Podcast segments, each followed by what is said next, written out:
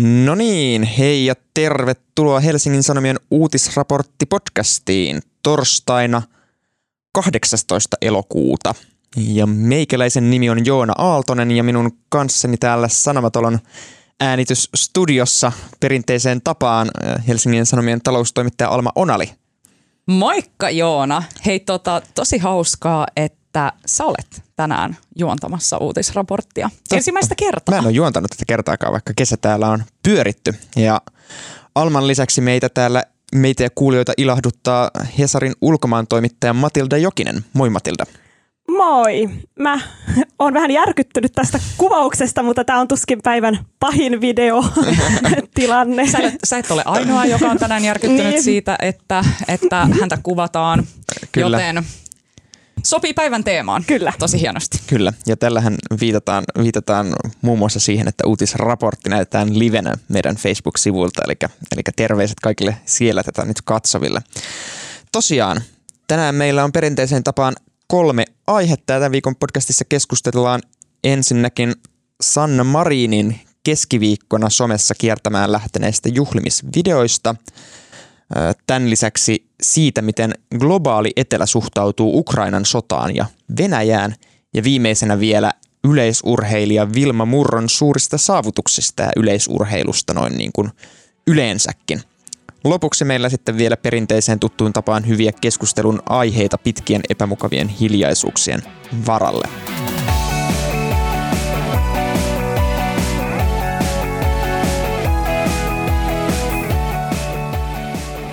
Mutta aloitetaan ensimmäisestä aiheesta, joka ehkä on se tämän päivän suurin uutisaihe, ellei tässä iltapäivällä nyt jotain oikein massiivista tapahdu. Eli pääministeri Sanna Marinista leviämään lähteneistä juhlimisvideoista. Tosiaan eilen sosiaalisessa mediassa lähti leviämään tällaisia videoita, missä Sanna Marin äh, muiden julkisuuden henkilöiden kanssa juhlii, kuuntelee musiikkia, tanssii musiikin tahdissa ja laulaa, laulaa musiikin tahdissa ja, ja Iltalehti ensimmäisenä, ensimmäisenä tämän videon julkaisi. Ja Missä somessa muuten ne lähti aluksi ne videot leviämään? Mä en oikeastaan edes tiedä. Mäkään en ole ihan sata varma, että missä se on niinku ihan ensimmäistä kertaa. Twitterissähän mm. se pyöri paljon ja, ja sitten tuolla ylilauta-keskustelusivustolla, mm. joka on tunnettu tällaisesta, tällaisesta ehkä hieman ääriaineksenkin keskusteluista välillä, että siellä mm. ei kaikki keskustelu aina välttämättä ole ihan asiallista. Sehän siis, ne, ne videothan on selvästi siis tällaisia kuvakaappauksia, jotka on otettu Instagramista mm. ilmeisesti. Siltä ne näyttää. Eli, eli kyse on siitä, että äh, Sanna Marin on ollut bailaamassa kavereittensa kanssa ja äh, hänen ystävänsä on tällaiselle äh, suljetulle Instagram-tilille jakanut näitä videoita ja siellä on hänellä ollut 92 seuraajaa. Ja se on siis salainen tili, että äh, hän voi itse vain tavallaan – hyväksyä ne käyttäjät, jotka ne videot näkee. Ja varmaan tämä henkilö on luullut, että tämä 92 ihmistä on jonkinlainen luotettava sisäpiiri. Ähm, ei ollutkaan. Sieltä on joku selvästi käynyt sitten ottamassa niin kuin, äh, videokaappauksia näistä videoista ja sitten julkaissut ne on kyllä hyvin, hyvin naivia olettaa, että tuollainen 90 ihmistä olisi täysin luotettavia pääministeriä koskevissa videoissa. Ja mutta... mun mielestä on käsittämätöntä varsinkin sen takia, että siellä siis niin kuin kaikki niissä videoilla esiintyvät henkilöt on niin kuin sellaista suht somenatiivia sukupolvea, joka niin kuin, jolle ei pitäisi tulla yllätyksenä, että mitä, mitä nettiin laittaa, se netissä pysyy.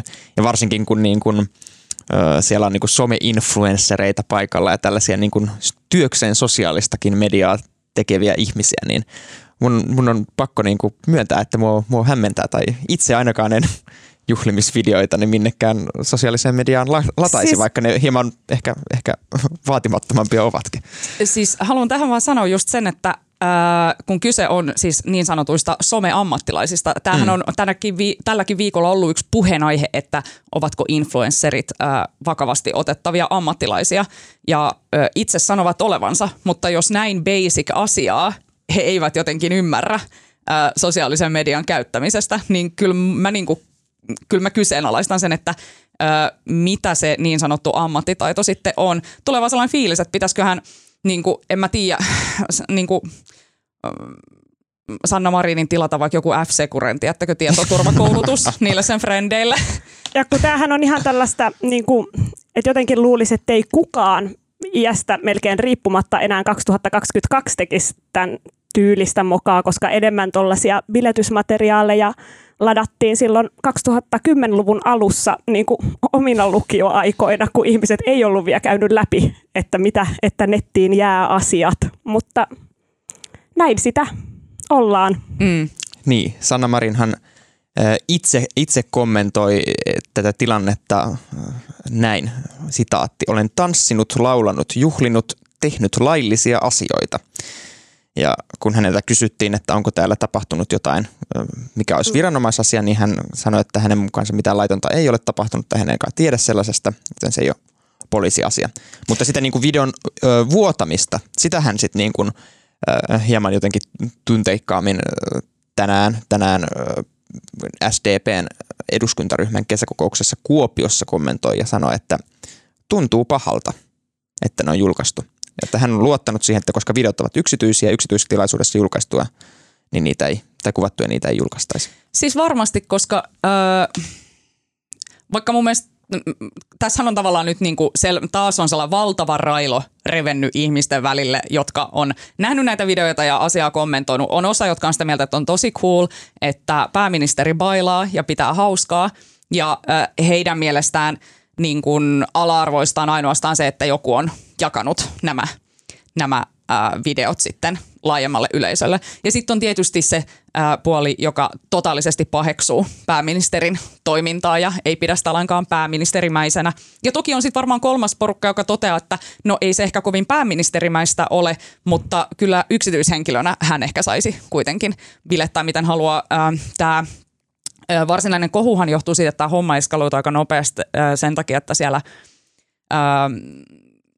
no, miten nyt sanotaan näin, ne videot ihan on lähtökohtaisesti ei ole kovin edustavia. Vaikka Sanna Marinilla on aika hyvät muuvit, oikeasti. ei kyllä ole. Mä, mä, mä oon eri mieltä. Mun mielestä se on vähän sellainen niin kuin kiusallinen kuin teinien juhlat 15 kesäisenä tyyppistä, tyyppistä videota, mutta niin kuin se itsessään ei nyt ole mitenkään. Ei, se ei ole se ongelma. Siis mm. On, ongelma ei ole se, että Sanna Marin on pissis, vaan ongelma näyttää olevan se, että – aika nopeasti lähti äh, kiertämään sitten epäilyksiä siitä, että ovatko henkilöt näillä videoilla huumeiden vaikutuksen alaisena ja millaisia kysymyksiä se herättää siitä, että millaisessa seurassa pääministeri liikkuu tai onko pääministeri itse käyttänyt huumeita. Mm, se homma eskaloitu aika nopeasti. Ilmeisesti ainakin Mikko Kärnä jo tänä aamuna, äh, torstai-aamuna Twitterissä oli vaatimassa Sanna Marinia Perussuomalaisten puheenjohtaja Riikka Purra on vaatinut Sanna Marinin huumetestiin Joo. ja Sanna Marinhan itse – tätä kuvataan nyt kahden jälkeen, niin tässä jokin aika sitten ilmoitti, ilmoitti olevansa valmis menevään huumetestiin ja että hänellä ei ole mitään salattavaa. Ja, ja t- tässä välissä nyt niinku sellaiset kaikki maailman disclaimerit, mitä voi laittaa, että, että me siis ollaan aloitettu nämä nauhoituksetkin vähän myöhässä sen takia, että tässä on ollut uutistilanne kovasti päällä. Ja ne videot, äh, ei, ei ole niin varmuutta vielä siitä, että niin kuin, mitä kaikkea niillä videoilla näkyy, mitä niillä niin varmasti sanotaan. Ja tämä on nyt aika silleen vielä niin kuin, sellainen epäselvä tilanne, että mikään ei ole nyt niin kuin, vaikka syytökset siitä, että siellä, siellä jotain juhlittaisiin huumeiden käyttö tai muuta, niin ne on, ne on aika vielä sellaisia niin kuin hataria, hataria syytöksiä, että se täytyy tässä vaiheessa vielä muistaa. Joo, siis Noit... tämä hommahan on lähtenyt, sori Matilda, sä ihan jos sanon, mä yhden tämän, koska... Alko niin kuin, haluaa nyt rantata. mä haluan nyt rantata, koska tota, äh, ensinnäkin äh, yksi syy, miksi musta tuntuu, että tämä tavallaan tämä huumekeskustelu varmaan läksi niin kuin liikkeelle oli se, että eilen Helsingin Sanomat myös julkaisi ison, tai no en mä tiedä voiko tätä korreloida, mutta eilen julkaistiin siis HS Visiossa iso artikkeli, jossa tällainen ähm, sijoittaja äh, nainen kertoi omasta bilehuumeiden käytöstään. Ja sehän on sellainen tabu oikeastaan meidän yhteiskunnassa. Sanotaan näin, että on ihmisiä, jotka eivät tiedä siitä mitään ja olivat yllättyneitä ja järkyttyneitä siitä, kun siinä jutussa kerrottiin, kuinka yleistä – tällainen bilehuumeiden käyttö on vaikka jonkun tällaisen ähm, kulttuuri- ja talouseliitin ja tällaisen niin kuin bailuporukan äh, keskuudessa. Ja sitten on ihmisiä, jo, jotka tietää, kuinka yleistä se on, ja ne ei ollut yhtään yllättyneitä siitä jutusta, ja oli vaan silleen, aa niin, eikö tästä ole siis puhuttu julkisesti, että jengi tuolla niin kuin vetää koksuu ihan sille jotenkin Daily basic, basis. viiko, basic viikonloppuina, tai silleen. Niin, ja, ja sitten illalla julkaistiin tämä video Marinista, joka siis ei ole ilmeisesti siis tältä viikolta tai edes viime viikonlopulta, vaan on, mä en ole ihan varma siis, me ei ole, meillä ei ole tietoa siitä, että kuinka vanha se video on, mutta mä oon siinä käsityksessä, että se ei ole niin kuin, tältä viikolta. Ja silloin... No jos katsoo Marinin kalenteria, niin se ei ole, se on ei ole tältä, tältä Niin, viikolta. niin. Ja Että siksi- todennäköisesti lomalta.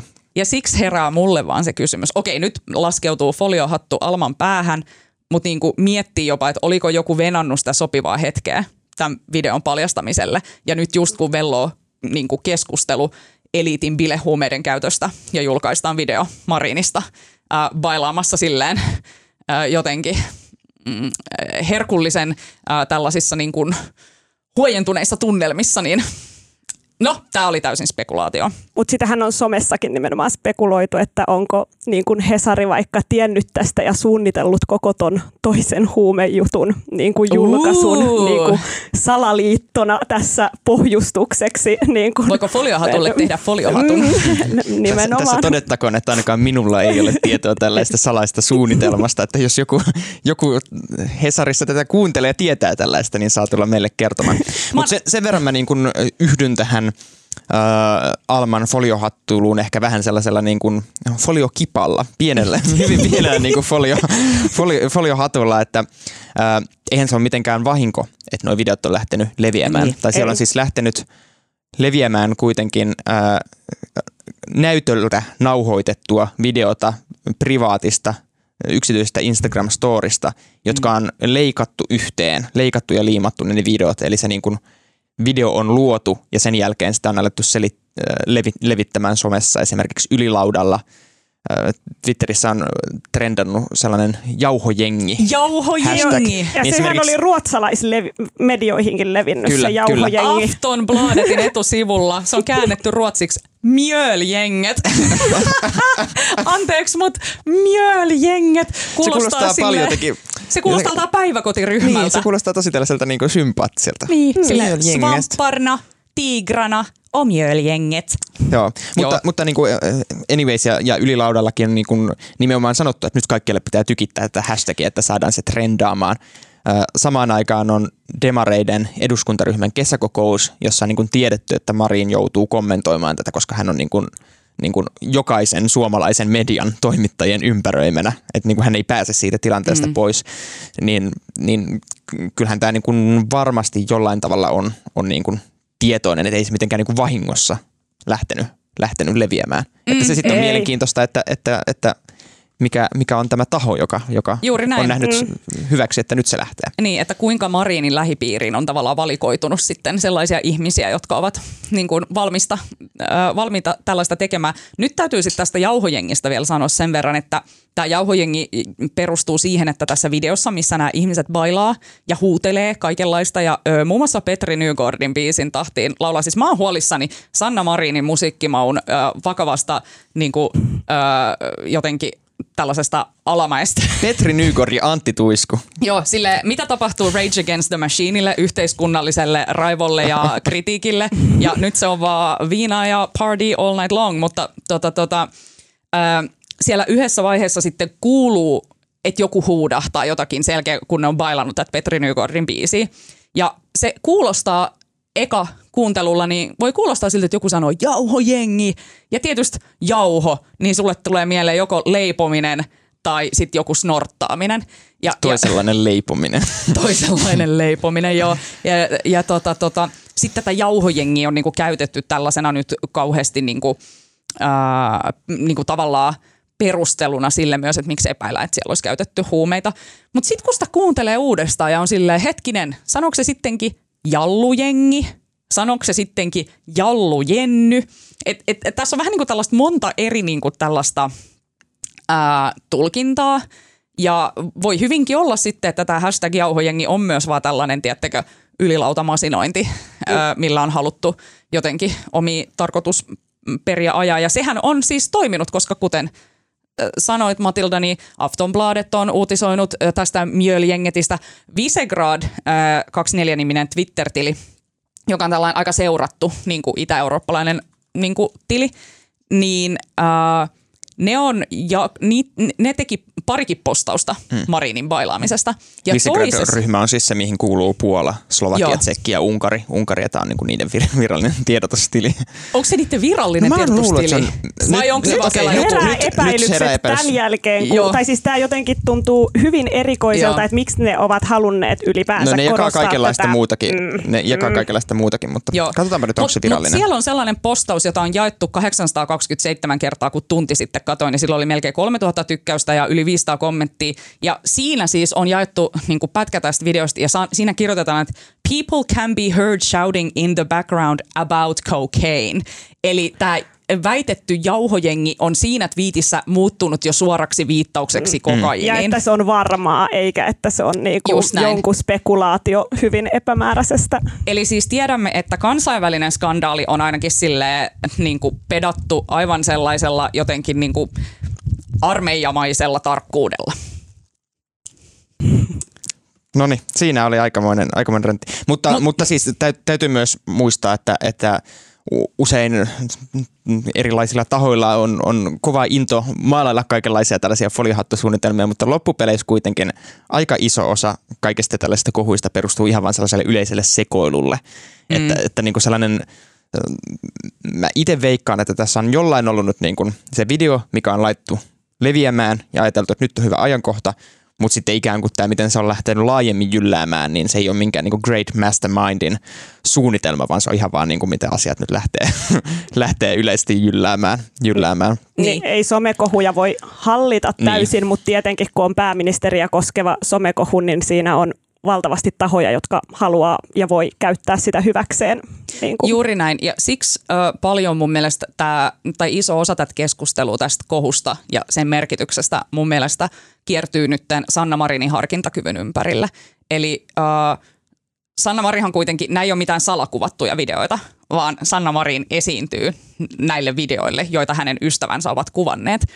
Ja silloin vaan miettii sitä, että kuinka hänen ja sen koko porukan harkintakyky on pettänyt, koska ihan yleisesti vaan niin äh, jotenkin, äh, vaikka vaikka on se Marinin fanikunta, jotka ajattelee, että on tosi siistiä, että pääministeri bailaa ja se on tosi cool, ja Marin raivaa tietä uudenlaiselle pääministeriölle. Siis ajatelkaa, että aikaisemmin jota Alexander Stubbi on siis kauheat niin kohut koskenut sitä, että hänellä oli shortsit jalassa ja hän vähän pelleili jossakin tikkataululla Dudsonia niin, teemapuistossa. Niin, mm. niin, niin, niin kyllähän tämä nyt niinku taas siirtää ihan täysin niitä, ö, niitä paaluja, joihin asti aikaisemmin tavallaan sitä niinku pääministerin NS-uskottavuutta on niinku, mm, jotenkin venytetty.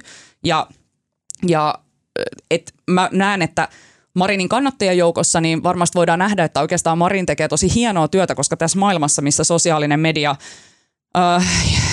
on johtanut siihen, että yksityisyydestä on yhä vaikeampi pitää kiinni, niin, niin ehkä tällaisessa maailmassa meidän täytyy myös vain hyväksyä ihmisistä enemmän puolia kuin mitä me ollaan totuttu näkemään. Eli esimerkiksi, että pääministerillä on yksityinen puoli ja hän nauttii bailaamisesta. Ja se, että hän näyttää sen ja on ok sen kanssa, niin eikö se ole vähän niin kuin helpotus kaikille tavallaan, että tästä ei tule sellainen kyttäys- ja valvontayhteiskunta vaatella, että no tällaista on ihmisyys. Mutta sitten tietysti on se on aivan päivän selvää, että oppositio käyttää tätä Marinia vastaan ja sanoo, että tämä on epä, niin kuin loukkaus pääministeri-instituutiota vastaan ja ei ole vastuullista ja tulee tämä koko kysymys tästä hänen harkintakyvystään esille ja kun kuitenkin eletään jo sen asteisessa valvontayhteiskunnassa joka tapauksessa, että jopa niin kuin moneskin niin kuin rockbändi niin joutuu mennä huumetesteihin mm. siitä, että Euroviisulähetyksessä näyttää, että vedetään niin kuin lainia, niin jos rokkari joutuu mennä huumetesteihin pitääkseen niin kuin uskottavuutensa, niin mm. sitten pääministerin rajat on ehkä yhä siinä, mitä mm. hyväksytään vähän eri niin. kohdassa. Ja toisaalta kun asia on myös niin, pääministeri ei voi onnistua. Siis ei. Theresa May otti muutaman sellaisen megatönkön tanssiaskeleen joitakin vuosia sitten tällaisessa oman puolueensa tilaisuudessa. Ja se on loistava. Se on, se on loistava, loistava video. video. Mä rakastan sitä. Mm. Siis Theresa May siinä videossa on mun idoli. Siellä taustalla soi Dancing Queen. Hei, ku, jos Dancing Queen soi, kaikkien on pakko tanssia. Se on vaan ensinnäkin e, elämän ensimmäinen ohje. Jos Abba soi, sun täytyy tanssia. Ja Theresa May otti muutaman sellaisen askeleen, ei todellakaan vispannut lantiota, mm. ei todellakaan tehnyt mitään eksessiivistä. Ja ai paras on että. vielä, kun se kävelee siihen puhujan pöntölle, että se musiikki ei lopu. Se on valmis niin aloittaa puheen, se musiikki ei lopu, niin sitten se vielä vähän silleen tanssii siellä, että kauankin tätä pitää jatkaa. Se on kiusallista seurattavaa. Ja, mutta... ja Theresa May myös sai ihan kauheasti kritiikkiä näistä hänen muutamasta todella tätimäisestä askeleestaan. Pääministeri, jos haluaa vähän irrotella ja huvitella, niin hän ei voi onnistua, koska aina on sitten niitä, jotka on sitä mieltä, että – pääministerin ei pitäisi vetkuttaa eikä hetkuttaa. Tota, Siinä oli um, aikamoinen, aikamoinen vetkutus, ketkutus puheenvuoro, puheenvuoro Almalta. Mutta, Tuleeko mutta, vielä mieleen jotain tästä Marin tilanteesta? No ehkä, ehkä mä voin loppu, loppukaneettina todeta sen, että mielenkiinnolla seuraamme, miten asia kehittyy ja, ja se, että tämä on tosiaan kuvattu torstaina kahden jälkeen, jolloin niin kuin asia on ollut täysin kesken, että, että me emme mm. vielä todellakaan tiedä, mihin tämä tilanne tästä mm. kehittyy. Että saa, saa nähdä, millä, mill, millainen niin kuin show tästä tulee. Mutta Mari nyt menee niihin huumetesteihin ilmeisesti ja mä en siis tiedä, että pystyykö jotenkin kuinka pitkän ajan takaa huumetesteillä pystyy jotenkin selvittämään sitä, että onko huumeita käytetty, mutta, mutta ehkä, ehkä sieltä nyt saadaan jotenkin jonkinnäköinen etappi tälle keskustelulle. Mm. Ja siis jäädään, jäädään seuraamaan myös sitä, että millaiseksi keskustelu tämän ympärillä kehittyy, että äh, Twitterissä mun mielestä on ollut tosi kiinnostavaa seurata sitä, että millä tavalla ihmiset kommentoivat tätä asiaa, että siellä mun mielestä hyvin selkeästi piirtyy jotenkin esille se, että, että kuinka toiset ovat valmiita puolustamaan Marinia jotenkin henkeen ja vereen asti ja toiset ovat taas hyvin valmiita tekemään kaikkiansa, jotta Marin joutuisi luopumaan pääministerin paikasta. Kyllä. Summa summarum kuulijoille. Älkää, älkää julkaista sekoiluvideoita itsestään, että jos julkaisette, niin se... niin olkaa tietoisia seurauksista. Kun sekoilette, jättäkää puhelimet pois.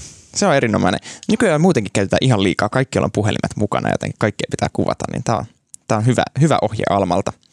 Mutta jatketaan Sanna Marinista nyt eteenpäin. Siirrytään kotimaan politiikasta globaaliin politiikkaan, maailmanlaajuiseen politiikkaan ja seuraavaksi keskustellaan siis globaalista etelästä ja sen suhtautumista Ukrainan sota ja Venäjä. Matilla.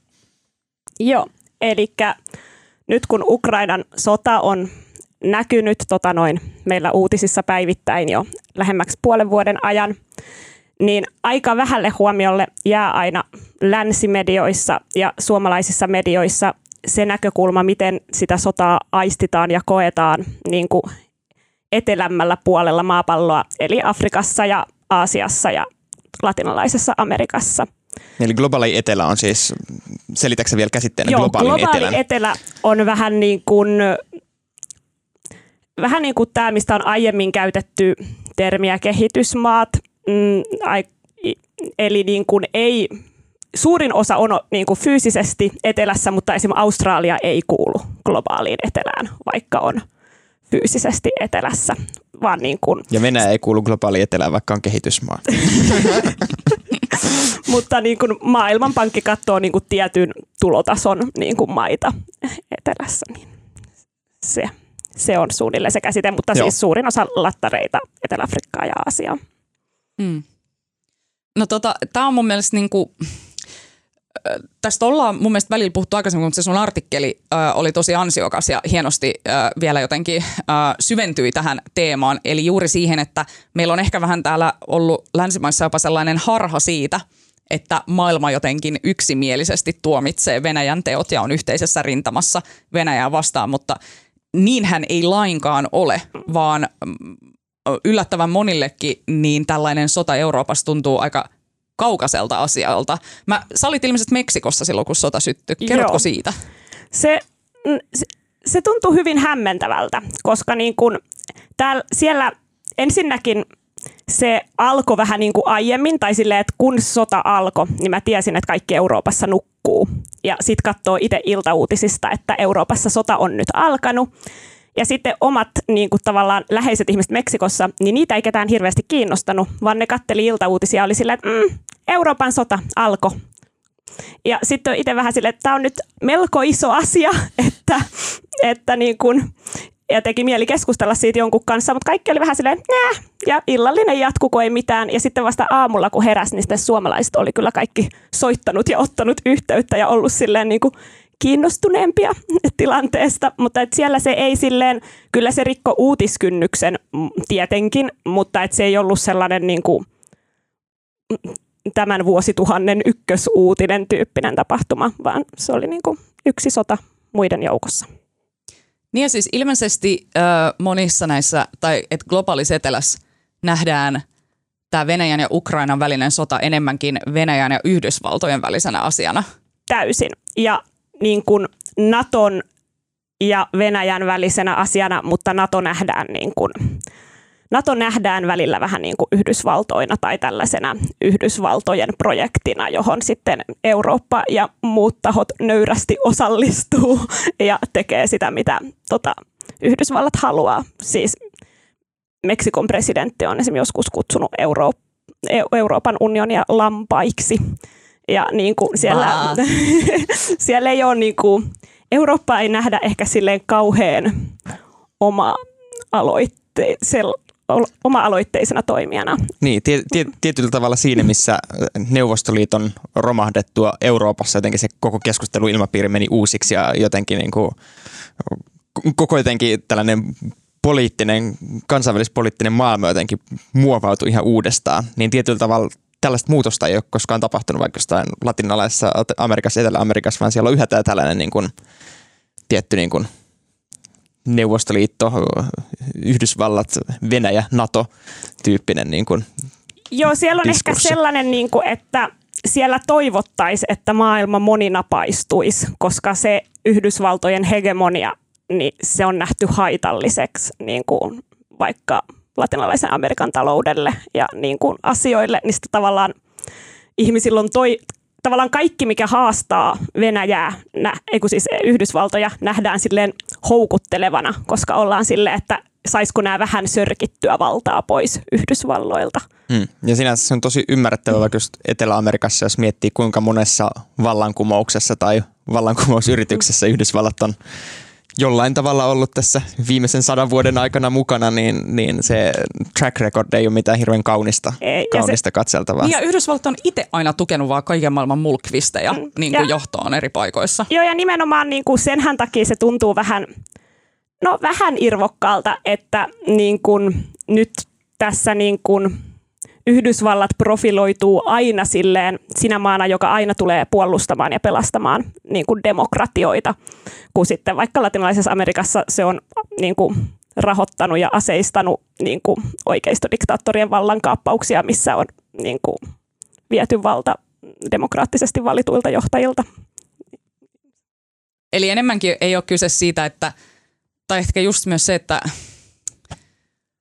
kokeekohan nämä maat vähän niin kuin sellaista tietynlaista, tämä voi olla täysin liiottelua, mutta että kokeekohan ne maat tietynlaista yhteyttä tavallaan Venäjään maana, joka on de facto länsimaiden ulkopuolella. Eli tavallaan ei osa globaalia etelää, mutta osa esimerkiksi sellaista tietynlaista taloudellista lokeroa, mihin osa näistä muistakin maista menee. Vai onko se enemmän, niin kuin, ja sit, vai onko se enemmän kyse vaan siitä, että ne on vaan silleen, että ei ole kyse niinkään Venäjästä, vaan kyse enemmänkin vaan siitä sellaisesta niin kuin kyllästymisestä Eurooppaan ja Yhdysvaltoihin ja länsimaihin? Mä näkisin, että enemmän tuon jälkimmäinen. Mä, mun mielestä niin kuin Venäjä itse asiassa oikeasti maana ja se historia ja se, millä tavalla Venäjä on terrorisoinut taas ympäris, ympärysalueitaan, niin se historia tunnetaan oikeasti aika huonosti. Mm. Eikä ihme, koska se on kaukana, jos miettii, että kuinka paljon sitten täällä tunnetaan joidenkin niin kuin siellä päin olevien alueiden niin kuin konflikteja. mitään mm. mutta, mutta, mutta sitten tota noin, että enemmän se on ehkä just se, että kun sitä ei tunneta, mikä on vaikka Venäjän ja Ukrainan keskinäinen suhde, niin sitten sitä katsotaan silleen, että no nyt Euroopassa on sota ja Yhdysvallat ja Eurooppa niin kuin pyytää meitä asettamaan pakotteita ja pyytää sitä ja tätä, kuin olisi kyseessä niin kuin ensimmäinen sota, jolla on väliä pitkään aikaan. Ja sitten on sellainen, että miksi meidän pitäisi vaarantaa talouttamme ja laittaa pakotteita, kun kukapa meitäkään on auttanut. Jos miettii vaikka millä tavalla, millä tavalla se ikään kuin jotenkin kansainvälinen tai niin kuin Eurooppa ja Yhdysvallat on reagoinut, reagoinut vähän vaikka Afrikassa tapahtuviin konflikteihin, niin onhan se niin kuin monessa tilanteessa ollut vähän sellaista, että no, laitetaan vähän rauhanturvaajia sinne ja niin kuin... Pekka Haavisto käy välillä siellä paikan päällä. Niin, suojataan, suojataan vähän sitä, sitä väestöä jollain tavalla niin kuin yrittää estää jonkun kansanmurhan toteutuminen tyyppisesti, mutta, mutta ei, eihän ne ole niin kuin täällä mitään niin kuin isoja uutisaiheita. Tai vaikka niin kuin Lähi-idän levottomuudetkin, niin Afga- Afganistanin vallavaihto nyt oli totta kai täällä niin kuin iso uutisaihe, mutta sen jälkeen – aika, aika hiljasta ja sitä ennenkin niin kuin, mm. E, yksittäisiä niin kuin, tapahtumia sieltä nousee niin kuin pääuutiseksi, mutta ei ne ole silleen niin kuin kokonaisuutena ei ole. Ja ehkä just sellainen, että kansainvälisen oikeuden loukkaus, niin ehkä siinä pidetään tekopyhänä moni sitä ajattelua, että siksi, että Venäjä on loukannut kansainvälistä oikeutta – niin se pitäisi sulkea 100 prosenttia ulkopuolelle, hmm. Kun samaan aikaan kuitenkin Biden hmm. käy ilolla nyrkkitervehtimässä niin kuin Saudi, äh, niin kuin Saudi-Arabiassa kruununprinssiä silleen, niin kaikki tietää, että sielläkin on jonkunlaisia kansainvälisen oikeuden loukkauksia tullut tehtyä ja vähän toimittajia paloteltua ja vähän sellaista pientä vilunkia, niin siinä ehkä sitten tuli, niin kuin, että miksi nyt pitää tehdä kaikki. Ja sitten sielläkin on kyllä nämä ykkösfoliolakit, niin kuin foliosomreerot kaikilla päässä. et, niin kuin uskotaan, että Yhdysvallat on niin kuin masinoinut tämänkin niin, sodan ja niin kuin osauskoa. Mm, ja vastaavalla tavalla, jos katsoo niin kuin länsimaidenkin, jos katsoo vaikka, äh, vaikka Irakin sotaa, joka on sitten niin kuin todettu täysin kansainvälisen oikeuden vastaiseksi täysin niin kuin oikeudettomaksi sodaksi. Ja siinä kuitenkin mm. niin kuin Yhdysvallat on ollut tämä ikään kuin sodan pääaloittaja osapuoli ja siitä ei tullut minkäännäköistä niin kuin Sanktio, ei san- mitään. sanktiota, mm. vaan täällä ollaan enemmänkin ollut Eurooppa sitten siinä niin kuin Yhdysvaltojen remissä siinäkin. Niin kyllähän se sinänsä on niin kuin, ikään kuin tosi kaukaisesta perspektiivistä katsoen niin ihan, ihan ymmärrettävää, jos, jos nimenomaan, jos ja kun ei seuraa näitä niin kuin yksittäisiä asioita. Ja, ja, ja miettii, että, että jos niin kuin jopa Euroopassa tällaisille ajatuksilla on aika paljon kannatus. Siis kun menee vaikka jonnekin Italiaan tai jonnekin e- Espanjaan, mm. jotka ei ole välittömästi siinä niin kuin Venäjän na- rajanaapureita ja jotka ei ole silleen niin kuin potentiaalisesti vallotettavia kohteita, niin kyllähän sielläkin on niin kuin, Italiassa on vaikka tosi moni on sitä mieltä, että Ukrainaa ei pitäisi aseistaa – mm. millään tavalla sen takia, että tämä on nyt niin kuin tällainen NATOjen, NATOn, Yhdysvallan ja Venäjän välinen, välinen konflikti, vaikka ne on itse NATO-maa. Mm. Siitä, siitä huolimatta sitä ei jotenkin niin kuin aj- ajatella, että se nyt Yhdysvallat on sörkkinyt, sörkkinyt liikaa. Koetaan, että itsellä on is- isompiakin ongelmia niin kuin, ja akuutimpia ongelmia, mihin puuttua ja että miksi sekaantua. Niin. Miksi sekaantua muiden asioihin, jos ei se hyödytä itseä. Ja sitten ehkä koetaan, että Yhdysvallat tekee sitä samaa, että ne sekaantuu silloin, kun se on niille miellyttävää ja ei sekaannu silloin, kun se ei ole mm. niille hirveän miellyttävää. Mun mielestä se oli silloin, kiinnostavaa. Niin, se oli myös kiinnostavaa, että, äh, että siinä sun jutussa kerrottiin, että kun presidentti Zelenski, äh, sille oli järjestetty tällainen puhetilaisuus ilmeisesti Afrikan äh, maille, oliko näin, että Joo, yritti puhua. Yritti puhua siis, että ja viidestä viidestä siis maasta neljän edustajat tuli kuulolle. Et Euroopassa Zelenskin esiintymisiin hän on suhtauduttu about sillä samalla hartaudella kuin jos Jeesuksen käärinliinat jotenkin kokoaisi itsensä ja alkaisi puhua meille. Katsoa niitä sitten... tilanteita, missä on niin jossain kans, sehän on kiertänyt kaikkien, en tiedä kaikkien Euroopan maiden, mutta isossa Euroopan maiden niin kansallisissa parlamentissa puhumassa, EU-parlamentissa puhumassa. Joo. Siellähän on salit aivan tupaten täynnä ja sen jälkeen ihmiset nousee taputtamaan ja, ja Mut, se on kuin rockikonsertissa melkein olisi. Mutta tossakin on muuten poikkeuksena just vaikka nämä Italiat ja nämä, että Italiassa oliko se kolmas osa tai mm. joku tällainen mm. merkittävä osa niin boikotoi sitä Zelenski-istuntoa, koska ne halusi näyttää Venäjälle, että ei olla niin kuin liian, liian Zelenski-mielisiä. Niin, mutta tämä on, tää on niinku jotenkin tällaista suomalaisesta näkökulmasta aika silleen niinku, niinku si- sinänsä vaikeasti ymmärrettävissä. Että jotenkin ensireaktio on silleen, että eikö ne tyhmät ymmärrä. Mutta sitten niinku se toinen reaktio on taas silleen sellainen, että no... no Kuka täällä tulisi kuuntelemaan, jos Etiopian ä, Niin. presidentti tai tulisi puhumaan? Ja, ja onhan, meille onhan se Zelenskin tilannekin mennyt sellaiseksi, että niin kuin yhtään vähättelemättä niin kuin Zelenskin sodan aikaisia niin kuin saavutuksia, niin että jos tällä hetkellä Zelenskia kritisoi yhtään, Mm-hmm. niin sellainen hyönälauma iskee kiinni siihen kritisoijaan ja on silleen, että ei, että se on niin kuin vähän koskematon tietyllä tavalla meillä puheilmapiirissä tällä hetkellä. Mm, hyvin ymmärrettävästi tietysti Mm. että tämä on, niinku, on kovaa aikaa ja, Mm. ja silloin siihen kuuluu myös sellainen tietynlainen ehdottomuus mm, ja yksimielisyyden vaatimus. Ähm, Mutta onks sit, miten he niinku suhtautuu, että sanoiko he olevansa puolueettomia vai onko nämä maat enemmänkin vaan silleen, että me ei vaan haluta olla missään tekemisissä tämän teidän ongelman kanssa? No tietenkin, siellä on hirveän monta maata ja hirveän monta Niin. maanosaa ja hirveän monta ihmistä, niin on todella erilaisia niin kuin, näkökulmia, mutta ehkä se on se, että täällä on enemmän se konsensus, että melkein kaikilla on aika sama näkemys ja ollaan tosi selkeästi Venäjää vastaan ja tosi selkeästi Ukrainan puolella. Niin täällä se on niin kuin selviö ja siellä on erinäisiä syitä, miksi ajatella eri tavalla. Ja jotkut on silleen, niin kuin, että ei hirveästi kosketa meitä ja jotkut on niin kuin epäluuloisia, että mikä on Naton ja Yhdysvaltojen soppa, kun Nato nyt kumminkin hyötyi tästä, kun Suomi ja Ruotsi haluavat liittyä, niin se lisää Mm. foliohattuilua. Ja sitten ja. Täytyy muistaa myös se, että siinä missä niinku Eurooppakin oli Venäjän vaikka energiantuonnista aika riippuvainen, Mm. niin kyllähän siis moni Afrikan maa vaikka niinku hyötyy Venäjästä niinku taloudellisesti vaan tosi paljon. Sehän tukee niitä niinku, Hyötyy, hyötyy. Joo, siis kyllä niin kuin Venäjän niin kuin Wagner-joukot ja Venäjän niin kuin aseistaa monia Afrikan maita niiden Mm. sotilaallisissa jutuissa. ja, ja nimenomaan sellaisia maita, jotka ja- ei saisi ostettua niitä aseita välttämättä sinne Euroopasta. Mm, joo, ihan niin kuin siellä on paljon käytännön syitä ja niin kuin Venäjä vie niin kuin rokotteita moniin maihin, minne ei ole riittänyt rokotteita niin kuin länsimaiden rokotehamstrauksen yhteydessä. Ja tota, niin kuin, mutta sitten samaan aikaan niin on siinä myös sellaisia ideologisia niin kuin syitä, koska niin kuin vaikka joku Meksiko, niin siis niillehän Yhdysvallat on talousnäkökulmasta ihan ehdoton yhteistyökumppani, että niiden talous ei olisi, niin kuin, se on aivan symbioosissa Yhdysvaltojen kanssa ja silti ne on vähän silleen, niin kuin, että ei haluaisi oikein osallistua koko tähän niin kuin sotaan kantaan ottamiseen.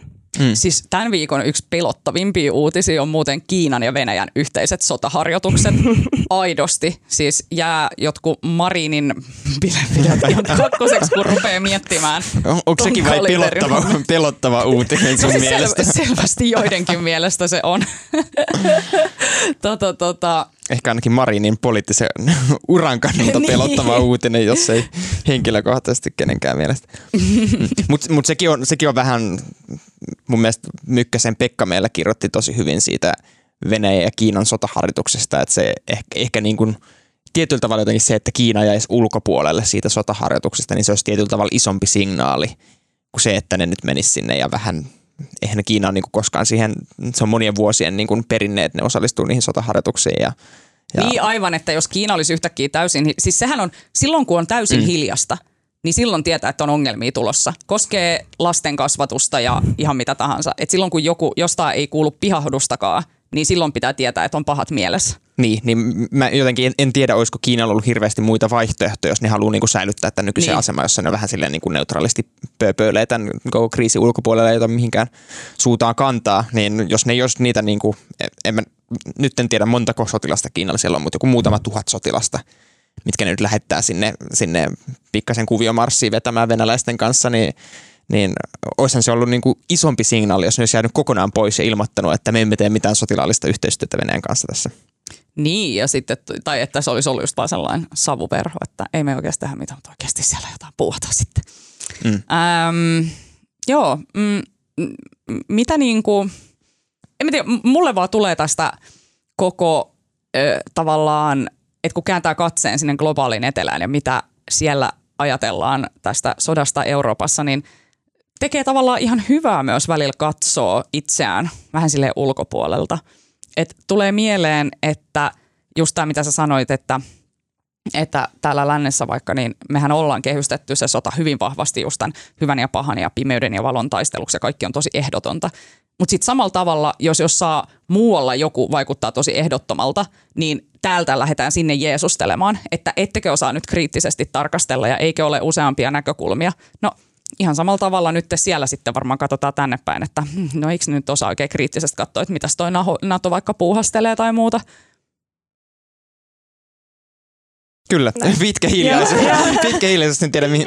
Mutta mut siis, mut siis joo, näin, näinhän tämä niinku pää, pääasiassa tämä kuvio, yes. kuvio varmaan toimii. Ja kun Suomessa ollaan aina oltu, niinku, Suomessa on ollut aina tämä huoli suomettumisesta niin kuin mm. ehkä niin vahva niin kuin se suomettumisen häpeän perintö, että sitten ei ehkä niin kuin nähdä sitä, että niin kuin vaikka lattareista päin katsottuna, niin Eurooppa on tosi silleen kind of suomettunut jenkkeihin päin, että niin kuin, mm. niin kuin sitä niin kuin silleen just samalla tavalla vähän niin kuin, vaikka se tietenkään ei ole niin kuin ihan rinnastettava mm. asia, niin silti se, se on se näkökulma välillä vähän siihen niin kuin ja Euroopan niin kuin, niin kuin asemaan. Niin kuin kansallisessakin politiikassa, niin myös kansainvälisessä politiikassa asiat usein on sitä, miltä ne näyttää, vaikka ne ei oikeasti olisikaan, niin siitä huolimatta. Mun mielestä toi on kyllä tämän päivän sellainen ykkössitaatti on myös toi, eikö se ole Kekkonen, joka sanoi ton, että asiat ovat sitä, miltä ne näyttävät.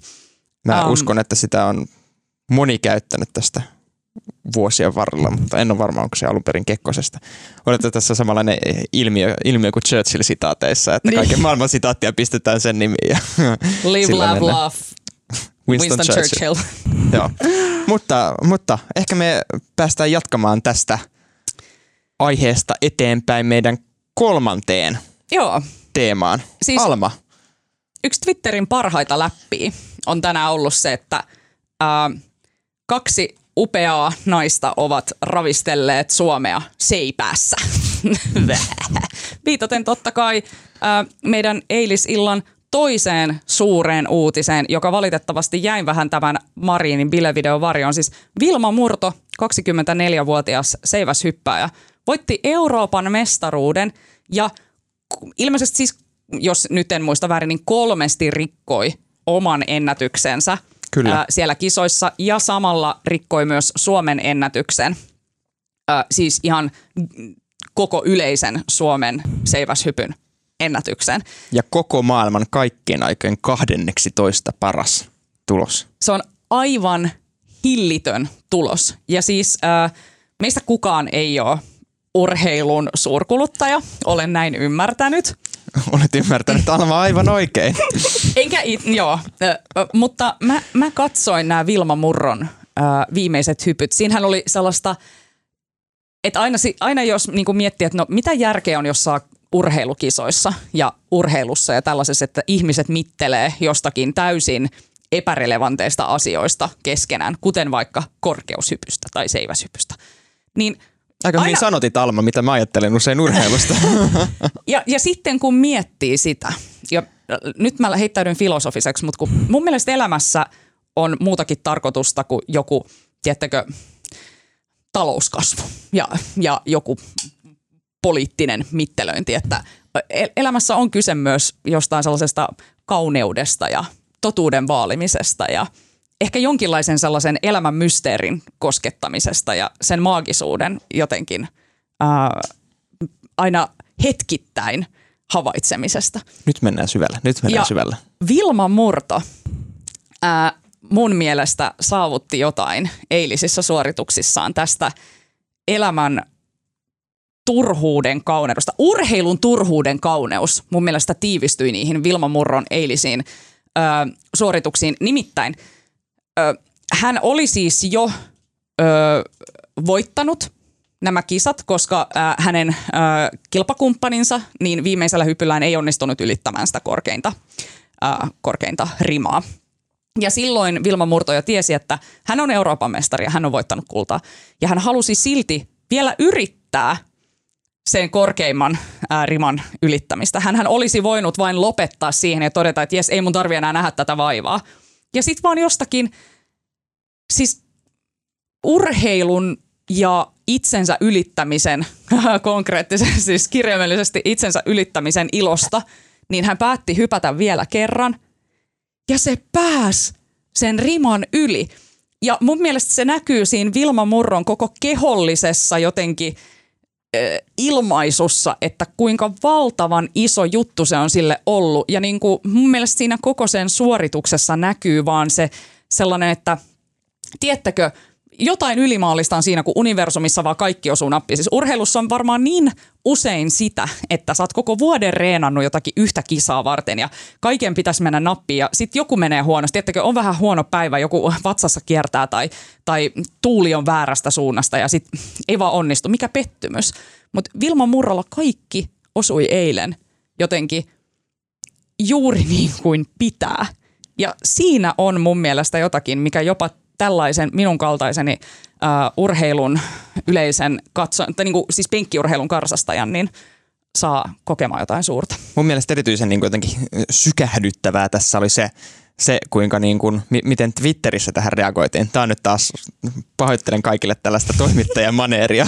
Minä seurasin asiaa vain Twitteristä, en katsonut yleisurheilukisoja, mutta satuin huomaamaan sitten Twitterissä yhtäkkiä alkoi trendaamaan ja katsoin, mitä tämä on. Ja siellä niin kuin ministerit, toimitusjohtajat, tavalliset ihmiset, kaikki hehkuttaa jotenkin aivan fiiliksessä sitä, että nyt hyvä Vilma, hyvä murto ja tämä on niin kuin hienointa, mitä urheilussa on nähty kymmeniä vuosia, aivan niin kuin tällaisia niin kuin todella ylitsevuotavia kehuja. Ja, Presidentti ja Sauli Niinistökin twiittasi ja Sauli onnitteli. Niinistöstä lähtien niin kuin kaikki jotenkin oli mukana siinä ja, ja hehkutti sitä ja, ja silloin jäi, silloin jäi niin kuin kaikki muu sen, sen keskustelun alle ja jotenkin siinä näki, että se, se niin kuin oikeasti herättää ihmisessä niin kuin syviä tunteita ja jotenkin sellaista syvää ylpeyttä ja yhteenkuuluvuuden tunnetta. Sen takia olikin jotenkin harmi, kun niin kuin tässä viime kuukausina ei ole hirveästi ollut niin kuin tällaisia myönteisiä ja ihania uutisia.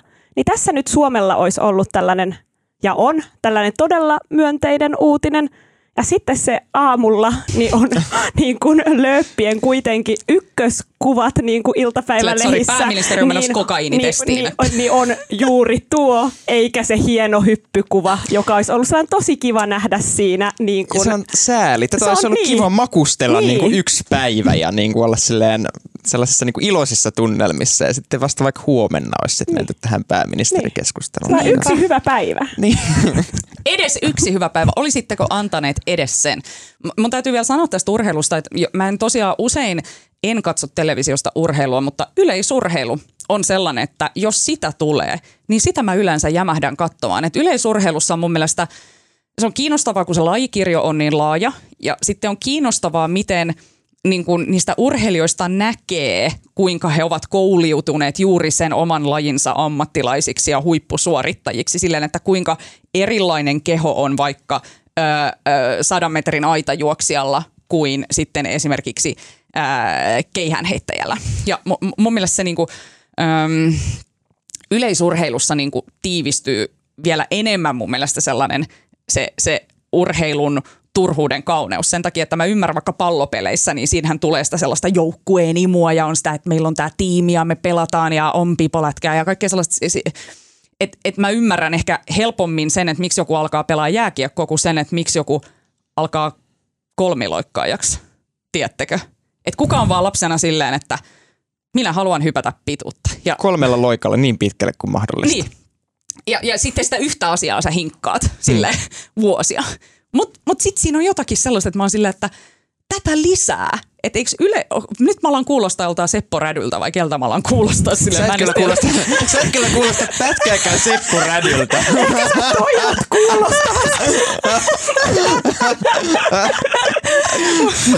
siis... Seppo Räpy ehkä suomalaisen urheilun vähäpuheisin mies. Ja Alma Onali vertaa itseään häneen. Kirjoittakaa se hautakiveeni. um, haluan vielä tällaisen ihan oman pienen parannusehdotuksen haluaisin kuitenkin yleisurheiluskeneen antaa. Nyt kuulostaa Seppo Rädyltä. Äsken ää, ystä, ystäväni ää, ja tämänkin podcastin ää, ystävä ää, Sara Vainio kertoi, että kuulan työntö on englanniksi shot put. Oletteko siis ikinä kuullut? No en kieltämättä, en, en ole urheilusanaston englanninkielisiin termeihin perehtynyt Siis- erityisemmin. Shot put ei olisi ikinä tullut mulle mieleen, että jos joku olisi niin kuin sanonut, että nyt sun pitää äkkiä sanoa, mikä on englanniksi kuulan työntö, niin en olisi sanonut muuten tuota, tiedättekö mitä olisin sanonut? Olisin sanonut, että se on Google throwing. Ja mun mielestä Google throwing on paljon parempi sana kuin shot put. Että voisiko please joku olympiakomitea, jos siellä nyt on edes ketään, Jäljellä. ketä siellä olympiakomiteassa tällä hetkellä se on. Ei ehkä kannata kääntyä niitä, niiden puoleen, mutta jonkun puoleen, jos voisin kääntyä tällaisen nöyrän pyynnön kanssa, niin Google throwing, it's a free advice. Joo. Mä, mä, mä siis jotenkin, mulle tämä murto tuli jotenkin tosi yllätyksenä, koska mun siis ainoa henkilökohtainen kokemus yleisurheilusta on se, että mun kummitäti on vienyt mut ehkä silleen 12-vuotiaana Olympiastadionille perinteisiin Suomi-Ruotsi yleisurheiluotteluihin. Tämä on siis tällainen Suomi-Ruotsi-turnaus, joka aina, Finkampen. aina, Joo. aina on yleisurheilussa ja Mä muistan se jotenkin tosi kouriin tuntuvasti. Se oli sateinen päivä. Me, silloin oli, ei ollut vielä rempattu olympiastadionia, niin siellä ei ollut mitään katoksia. Me kyyristeltiin vähän sellaisen sadetakkien alla. Ei onneksi kaatamalla satanut tihutti vaan, mutta oli sellaista yleisharmaata. Ja ne ruotsalaiset, ne vaan niinku voitti kaikessa. Ja, ja su- suomalaiset ei Niin siis kuin oikeasti tekee. niinku voittanut mitään siellä. En muista nyt vuotta, mutta jotenkin meni aivan todella huonosti ja se oli todella masentavaa seurata sitä. Sitten yhtäkkiä, kun alkaa tulla ur- uutisia siitä, että joku suomalainen yleisurheilija on maailman 13 niin kuin parhaan ö, seiväshypyn koskaan suorittanut, niin mä olin ihan silleen niin kuin hämmentynyt, että et, et, et onko Suomessa niin kuin hyviä urheilijoita? Tai, Niin tai niin onko Paavo Nurmen jälkeen ollut ketään?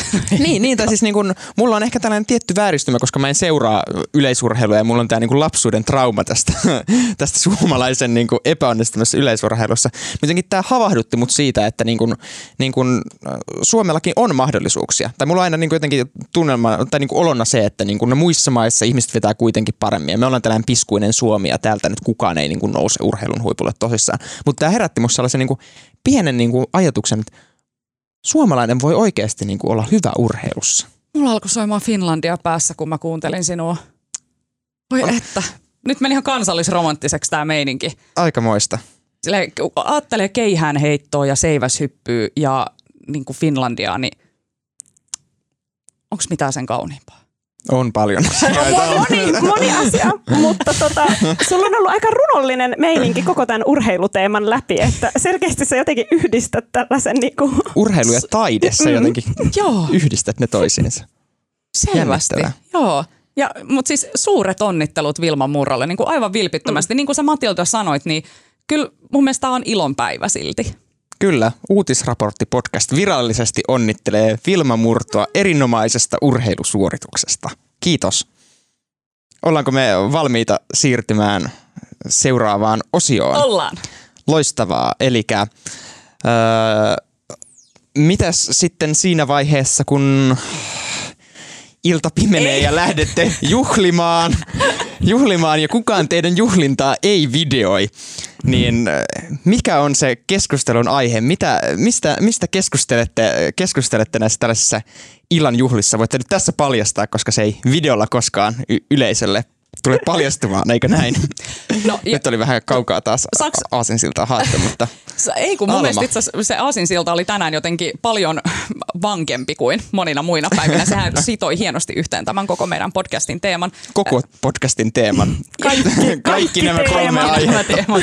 Ja nyt tätä vankkaa siltaa pitkin mä kävelen syvemmälle tähän liikutukseen ja tähän jotenkin ähm, tällaiseen romanttiseen teemaan, missä mä olen selvästi leijailut koko tämän lähetyksen ajan. Nimittäin mä suosittelen lukemaan Hesarin jutun, jonka otsikko on, mä en, anteeksi, mä en muista kuka tämän on tehnyt, mä en kattonut, mutta siis suosittelen lukemaan, ää, se oli HS Helsingin alla julkaistu juttu.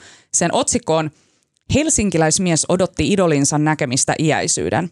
Flown päätöspäivänä tapahtui vihdoin jotain, mitä hän ei olisi ikinä osannut kuvitellakaan. Jonna Hovi-Horkan on kirjoittanut. Jes, hyvä Jonna. Siis tämä juttu on ihana. Flow-festivaali oli viime viikonloppuna ähm, Helsingissä. Ja Nick Cave ja Bad Seeds oli sunnuntain illan viimeinen esiintyjä ja myös pääesiintyjä sinä päivänä. Ja Nick Cave on sellainen, että hän varmasti houkutteli Flowhun paljon sellaista yleisöä, ketä siellä ei tavallisesti kenties käy, koska hänen fanikuntansa on varsin kirjavaa ja liikkuu myös monesta ikäluokasta toiseen. Ja tota, Nick Cavea oli ollut katsomassa myös hänen pitkälinjan faninsa Ville Pyöttiälä. Ja tässä jutussa sitten kerrotaan siitä, kuinka Nick Cave tämän keikan aikana oli ottanut Ville Pyöttielä siis huom useamman kerran kontaktia. Ville Pyöttielä oli mennyt jo edellisen keikan aikana sinne eturiviin odottamaan, että hän varmasti olisi siinä pelipaikoilla sit, kun Nick Cave esiintyy. Ja äh, sitten juuri ennen kuin Cave oli aloittamassa sattumoisin Ville Pyöttiälän lempibiisiä, niin Pyöttiälä kertoo, että, että Cave oli ottanut hänen suoran kontaktin sieltä lavalta, kävellyt hänen luokseen ja äh, oli ilmeisesti siis, oliko laittanut käden hänen päälle vai ottanut kädestä kiinni, joku tällainen kontakti siinä oli ja oli katsonut Villeä silmiin ja sanonut, ready big guy, you know you look beautiful, you really do. Siteeraan. Tämä oli pyöttiälälle liikaa ja kyyneleet alkoivat valua pitkin raavaan miehen poskia. Sanat, joita kukaan ei ole sanonut minulle ainakaan 20 vuoteen, tulivat saarnamiehen suusta. Meni kyllä niin tunteisiin, että itku tuli. Harvoin kukaan sanoo 90 senttiselle ja 100 kiloiselle, että tämä on kaunis. Mielestäni on fantastinen tarina. Tämä kertoo, tässä me taas päästään siihen, että joku voi kysyä, että mitä järkeä on musiikissa? Mitä järkeä on fanittamisessa? Niin tässä tulee mun mielestä niin selvästi esille se, miten tärkeää on se, että pääsee kosketuksiin niin kuin asioiden kanssa, joissa ei ole mitään niin sanotusti taloudellista hyötyä tai muuta sellaista, vaan on kyse täysin ää, ää, ää, taiteen ja musiikin ja elämän kauneudesta. Ja toisaalta muistutus siitä, että pitää muistaa kehua siis ihmisiä.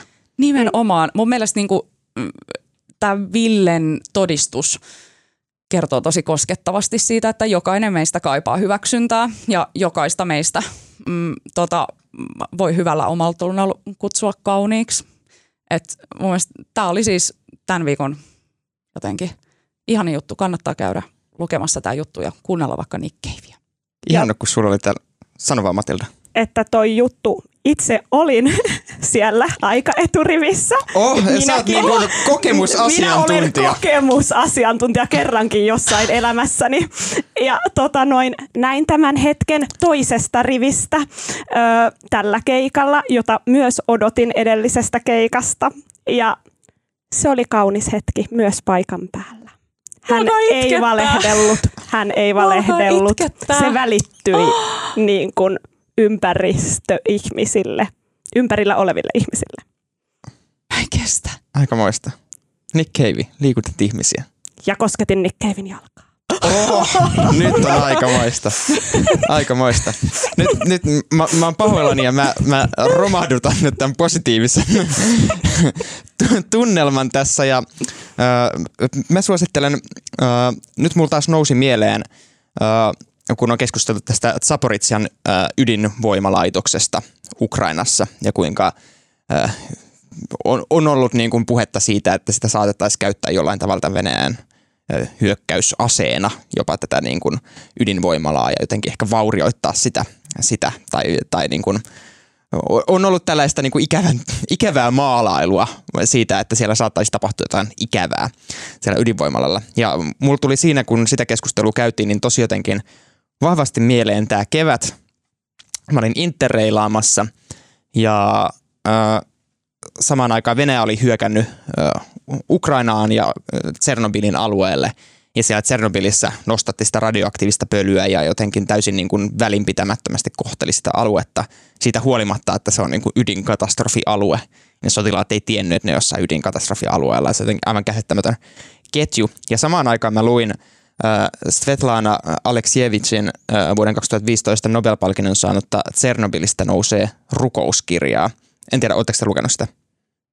Ette ole, mutta siis kannattaa lukea. Se jotenkin, se on aivan todella koskettava kuvaus siitä alunperäisestä Tsernobylin ylivoimalla onnettomuudesta ja miten se jotenkin handlattiin siellä tai miten sitä ei handlattu nimenomaan, nimenomaan siellä. Ja, ja siinä, missä usein noita tällaiset Tsernobylia käsittelevät kirjat ja dokumentit, ne jotenkin keskittyy siihen, niin kuin, mitä tapahtui, äh, kuka painoi mitäkin nappia ja kenen olisi pitänyt toimia toisin ja niin kuin tämän tyyppisen. Mutta se kertoo niistä niin kuin ihmisistä, jotka oli siellä sammuttamassa niitä paloja, niiden omaisista, niistä, jotka asu siellä Tsernobylissä ja ei halunnut muuttaa pois. Se kirja on koostu niin kuin haastattelemalla oikeita ihmisiä ja se kertoo oikeita tarinoita siinä kirjassa. Ja se on jotenkin, mä silloin, silloin muistan, että se sykähdytti jotenkin niin paljon samaan aikaan, kun Tsernobyl oli taas pinnalla. Ja nyt taas kun tämä Zaporizhia äh, nousee, niin jotenkin mulla aina niin kuin tulee nyt varmaan tulevaisuudessa, aina kun puhutaan jostain niin kuin ydinvoimariskeistä tai muusta, niin mulla tulee toi, toi kirja tietyllä tavalla mieleen. Ja, ja se on äärimmäisen hyvä lukukokemus. Suosittelen, suosittelen sitä. Mentiin nyt vähän erilaisiin tunnelmiin. Kauhean moodkill. Joo, toi oli vähän niin, täyslatistus tähän.